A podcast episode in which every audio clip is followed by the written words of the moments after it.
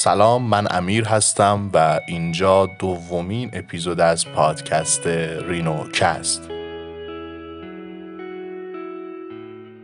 امروز قراره که درباره این صحبت کنیم که چرا در جامعه ما دخترها تیم صورتی و پسرها تیم آبی رو تشکیل میدن.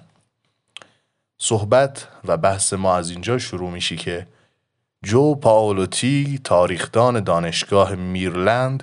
این سوال رو می‌پرسه که بر سر لباس های خونسا چه بلایی اومده؟ لباس های خونسا چی هن؟ لباس های خونسا لباس های بودن که سالهای سال از اونا استفاده می شده برای کودکان نهایتا 6 تا 7 سال. فقط نهایتا 6 الا 7 سال. نکته تأکید من و این صحبت اینه که بجز محدودیت سنی هیچ محدودیت دیگه این لباس نداشته. منظور از محدودیت دیگه اینه که مهم نبوده فردی که داره از اون لباس استفاده می‌کنه دختر یا پسر. و اون لباس اصلا جنسیت نداشته. جو میگه که تا دهه پنجاه قرن بیستم نوعی آشفتگی و هرج و مرج در رنگ لباس های کودکان مشاهده می شده. او میگه که هیچ نوع سمبل سازی برای رنگ های مربوط به هر جنس در هیچ جایی قبل از این مشاهده نمی شده و هنجارهای اجتماعی برای انتخاب رنگ صورتی به عنوان رنگ دخترانه و آبی به عنوان رنگ پسرانه در قرن بیستم در ایالات متحده آمریکا به وجود اومده و در واقع هیچ رابطه ای میان تفاوت‌های رنگ مطلوب دختر یا پسر وجود نداره. این نسبت دادن رنگ ها یک قاعده خیلی خیلی ساده بوده که از کی؟ از قرون وسطا و احساسات مذهبی مردم آن زمان نشأت گرفته شده و تا امروز هم بین مردم رواج پیدا کرده. با این حال تعیین هر رنگ برای نوزادان با این حال تعیین هر رنگ برای رنگ با این حال تعیین هر رنگ برای نوزادان یک قانون بسیار سخت و دارای ریشه های نسبتا بلندی در علم مدرن و طراحی داره. در مقاله در سال 1918 یا همون 1918 در یک مجله تجاری اعلام شد که صورتی به عنوان یک رنگ ظریف و شیرین عمل نموده بنابراین نشانگر دختر بودن نوزاده. در مقابل این رنگ رنگ مناسب برای نوزاد پسر آبیه که حالت بسیار قویتر و برجسته تری داره. با این حال این توصیه فقط به عنوان یک پیشنهاد برای والدین اعلام شد. جالب این نکته رو هم فراموش نکنیم و بدونیم که لباس های نوزاد از نظر جنسیتی تا حدود بسیار بسیار زیادی خونسا هستند به همین دلیله که رنگ سفید هنوز هم در دنیا به عنوان محبوب ترین رنگ برای طراحی لباس نوزاد انتخاب میشه و جایگاه خیلی خاصی در این مدل ها و مدل سازی ها داره. با همه این توضیحات و توصیفاتی که تا اینجا گفتیم هیچ اثبات علمی وجود نداره که رنگ آبی یا صورتی مختص و خاص جنسیت خاصی باشه. در ادامه پالوتی میگه که در مجله تایم در سال 1927 جدولی بوده که مغازه های شهرهای مختلف از اونا خواسته شده بود تا بگن چه رنگهایی برای دخترها و چه رنگهایی برای پسرها استفاده میشه. و پاسخ اونها در قالب یک نقشه نوشته شد. اما قانون صورتی برای دختر و آبی برای پسر اصلا مربوط به بعد از جنگ جهانی دو مربوط به بعد از جنگ جهانی دوم در دوران مدرنه و تا دهه 80 هم این اتفاق گسترش پیدا کرده. اما رعایت شدید قانون آبی برای پسر و صورتی برای دختر از دید جامع شناسان دانشگاه میرلند که به این حرف معتقدند این قانون شگرد بازاریابیه و میگن این قانون نانوشته برای تخصیص رنگ ها به جنس در زمان بازاریابی گسترده و بیشتر ظهور پیدا کرده.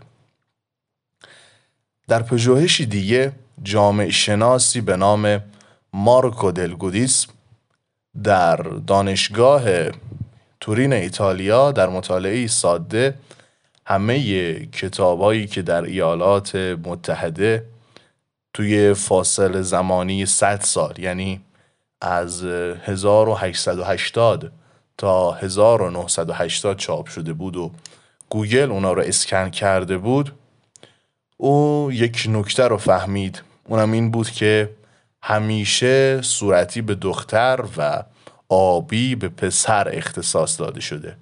اما این بزرگوار اشتباه می کرده در حالی که پیش از سال 1880 اصلا این گونه نبوده.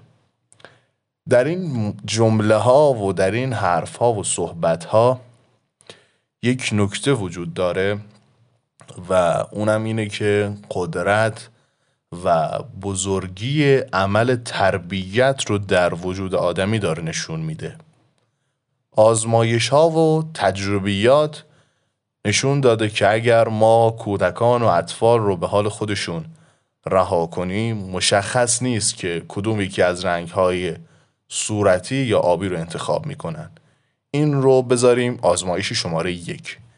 در مقابل این آزمایش پژوهشگری به نام آنیا هولبرت با کمک تعدادی دانشمند علوم اعصاب توی دانشگاه نیوکاسل یا آزمایش انتخاب رنگ رو بین 208 نفر داوطلب انجام میده که این داوطلب ها بین 20 تا 26 سال سن داشتن.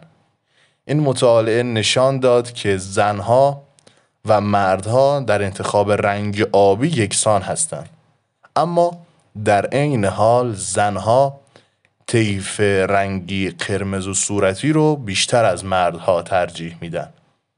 این دوتا آزمایش یعنی آزمایش شماره یک که گفتیم برابر بودن و بیتفاوت بودن اطفال رو نسبت به رنگ ها و آزمایش شماره دو که بین 208 نفر داوطلب 20 تا 26 سال انجام شده بود و نتیجهش این بود که زنها به صورتی بیشتر گرایش دارن ما این نتیجه گیری این نتیجه گیری رو می‌تونیم بکنیم که همه این اتفاقاتی که ما مربوط می‌کنیم به آفرینش به ذات به خلقت آدمی هیچ کدوم مربوط به این نیست و این یک بازی شاید بگیم تجاری و اقتصادی در بین ما انسان ها و این ما آدم بزرگ ها هستیم که به اونها یاد میدیم تا چه رنگی رو انتخاب کنن چجوری زندگی کنن و چی رو دوست داشته باشن و مثل ماها عمل کنن. مغزهای کوچک رب بزرگی داشتند. مربی آنها خمار ایش و نوش بود. برگردیم به بحث خودمون. لازم این نکته مهم رو به خاطر بسپاریم که استفاده از رنگ های مختلف برای طراحی لباس نوزاد به یک چیز بستگی داره و اون هم تعصبات قشر جوان که ماها باشیم. این اتفاق به پدر و مادرها کمک می‌کنه تا با انتخاب رنگ و جنس مناسب برای لباس های نوزاد تازه متولد شده خودشون بتونن از این دوران لذت ببرن. به همین دلیل در دهه 60 یعنی 1960 تیم های بازاریابی و پوشک و به همین دلیل در دهه 1960 تیم های بازاریابی پوشاک و اسباب بازی کودکان به طور عمده مسئول تبلیغات رنگ های خاص جنسیتی بودند و محصولات تخصصی تری رو نسبت به قبل ارائه می‌دادند یعنی لباس هایی با رنگ های جداگانه و اسباب بازی های مخصوص پسرها و دخترها به بازار عرضه می کردن. با این حال زمانی که به دهه 1980 رسیدیم استفاده از رنگ های خاص جنسیتی بالا گرفت و تغییرات زیادی در مدل های لباس نوزادان اونجا بود که رخ داد. به همین دلیل آزمایش جنسیتی برای تعیین جنسیت جنین داخل رحم زن باردار نقش بسیار مهمی رو بر عهده گرفته. در واقع از این دوران به بعد که والدین و خانواده ها و دوستان تمایل دارند تا جنسیت فرزندشون رو بدونن و قبل از تولد نام مورد علاقه رو واسه اون بچه انتخاب کنن. علاوه, علاوه بر این دانستن جنسیت نوزاد فرایند خرید لباس و وسایل رو با آگاهی کاملتر انجام میشه. جالب این نکته رو هم ما بهش توجه کنیم که رعایت چنین ت... جالبه به این جالبه بدونید که رعایت چنین تعصبات رنگی توسط والدین روی نوزادها تأثیر زیادی نداشته. آره. تعصبات رنگی مادم بزرگ ها بر روی نوزاد تأثیر زیادی نداره. نتایج یک مطالعه انجام شده توسط محققان این رو مشخص کرد که بیشتر کودکان تا دوازده سالگی به هیچ رنگ خاصی از اسباب بازی یا شی علاقه خاصی ندارن. در واقع والدین دوست دارن که فرزندشون تا چهار سالگی از رنگ و اسباب بازی های مناسب استفاده کنه. در مقابلش زمیر ناخداگاه کودک از این امر پیروی نمی‌کنه و معمولا پسرا به بازی کردن با اسباب بازی های صورتی علاقه زیادی نشون میدن.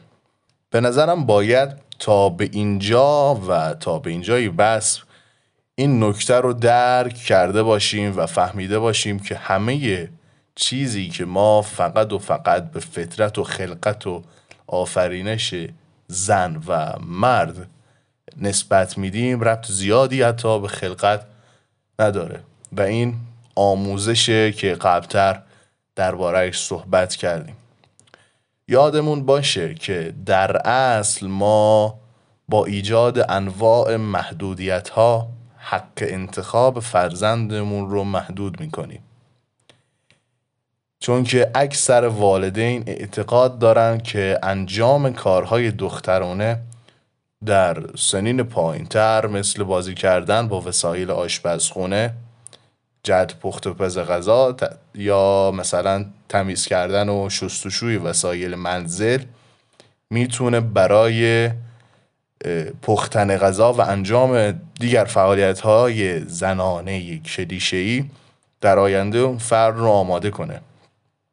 همچنین این قش از جامعه عقیده داره که با پافشاری نمودن در چنین مواردی برای تربیت پسرا هم اونا رو آماده کنه و بتونه یک مرد اونا رو بار بیاره و برای روزهای سخت زندگی آینده آمادهشون کنه. به عنوان یک پدر و مادر جوان به خاطر اینو داشته باشید که طبق نظر محققان این اعتقاد اصلا صادق نبوده و ریشه در فرهنگ و جامعه قدیم داره نه سال 2021 که ممکنه برخی از پسران در بزرگسالی مجبور بشن به خاطر منافع خاص خودشون یا منافع شغلی شرایط مردونه خودشون رو کنار بذارن و کارهایی به غیر از کارهای مردانه کلیشه انجام بدن. برای امرار معاش خودشون. که قبلا اصلا توسط هیچ مرد این شغل و این کار انتخاب شده. که قبلا توسط هیچ مردی این کار انتخاب نشده بوده. پس فراموش نکنید که تحمیل رنگ ها به کودکان یک جنگ اساسی در برابر عواطف پس فراموش نکنید که تحمیل کردن رنگ ها به کودک جنگ اساسی در برابر عواطف انسانی تلقی میشه و این افراد رو در سنین بالا دچار مشکل خواهد کرد.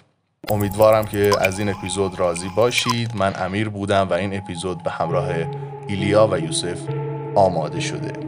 ما رو هر هفته همین موقع می‌تونید از تمامی پادگیرها بشنوید. همچنین برای دریافت اطلاعات بیشتر کانال تلگرام ما رو دنبال کنید که به اسم خود پادکست یعنی رینو کست هست. تا هفته آینده و موضوع جدید خدا نگهدار.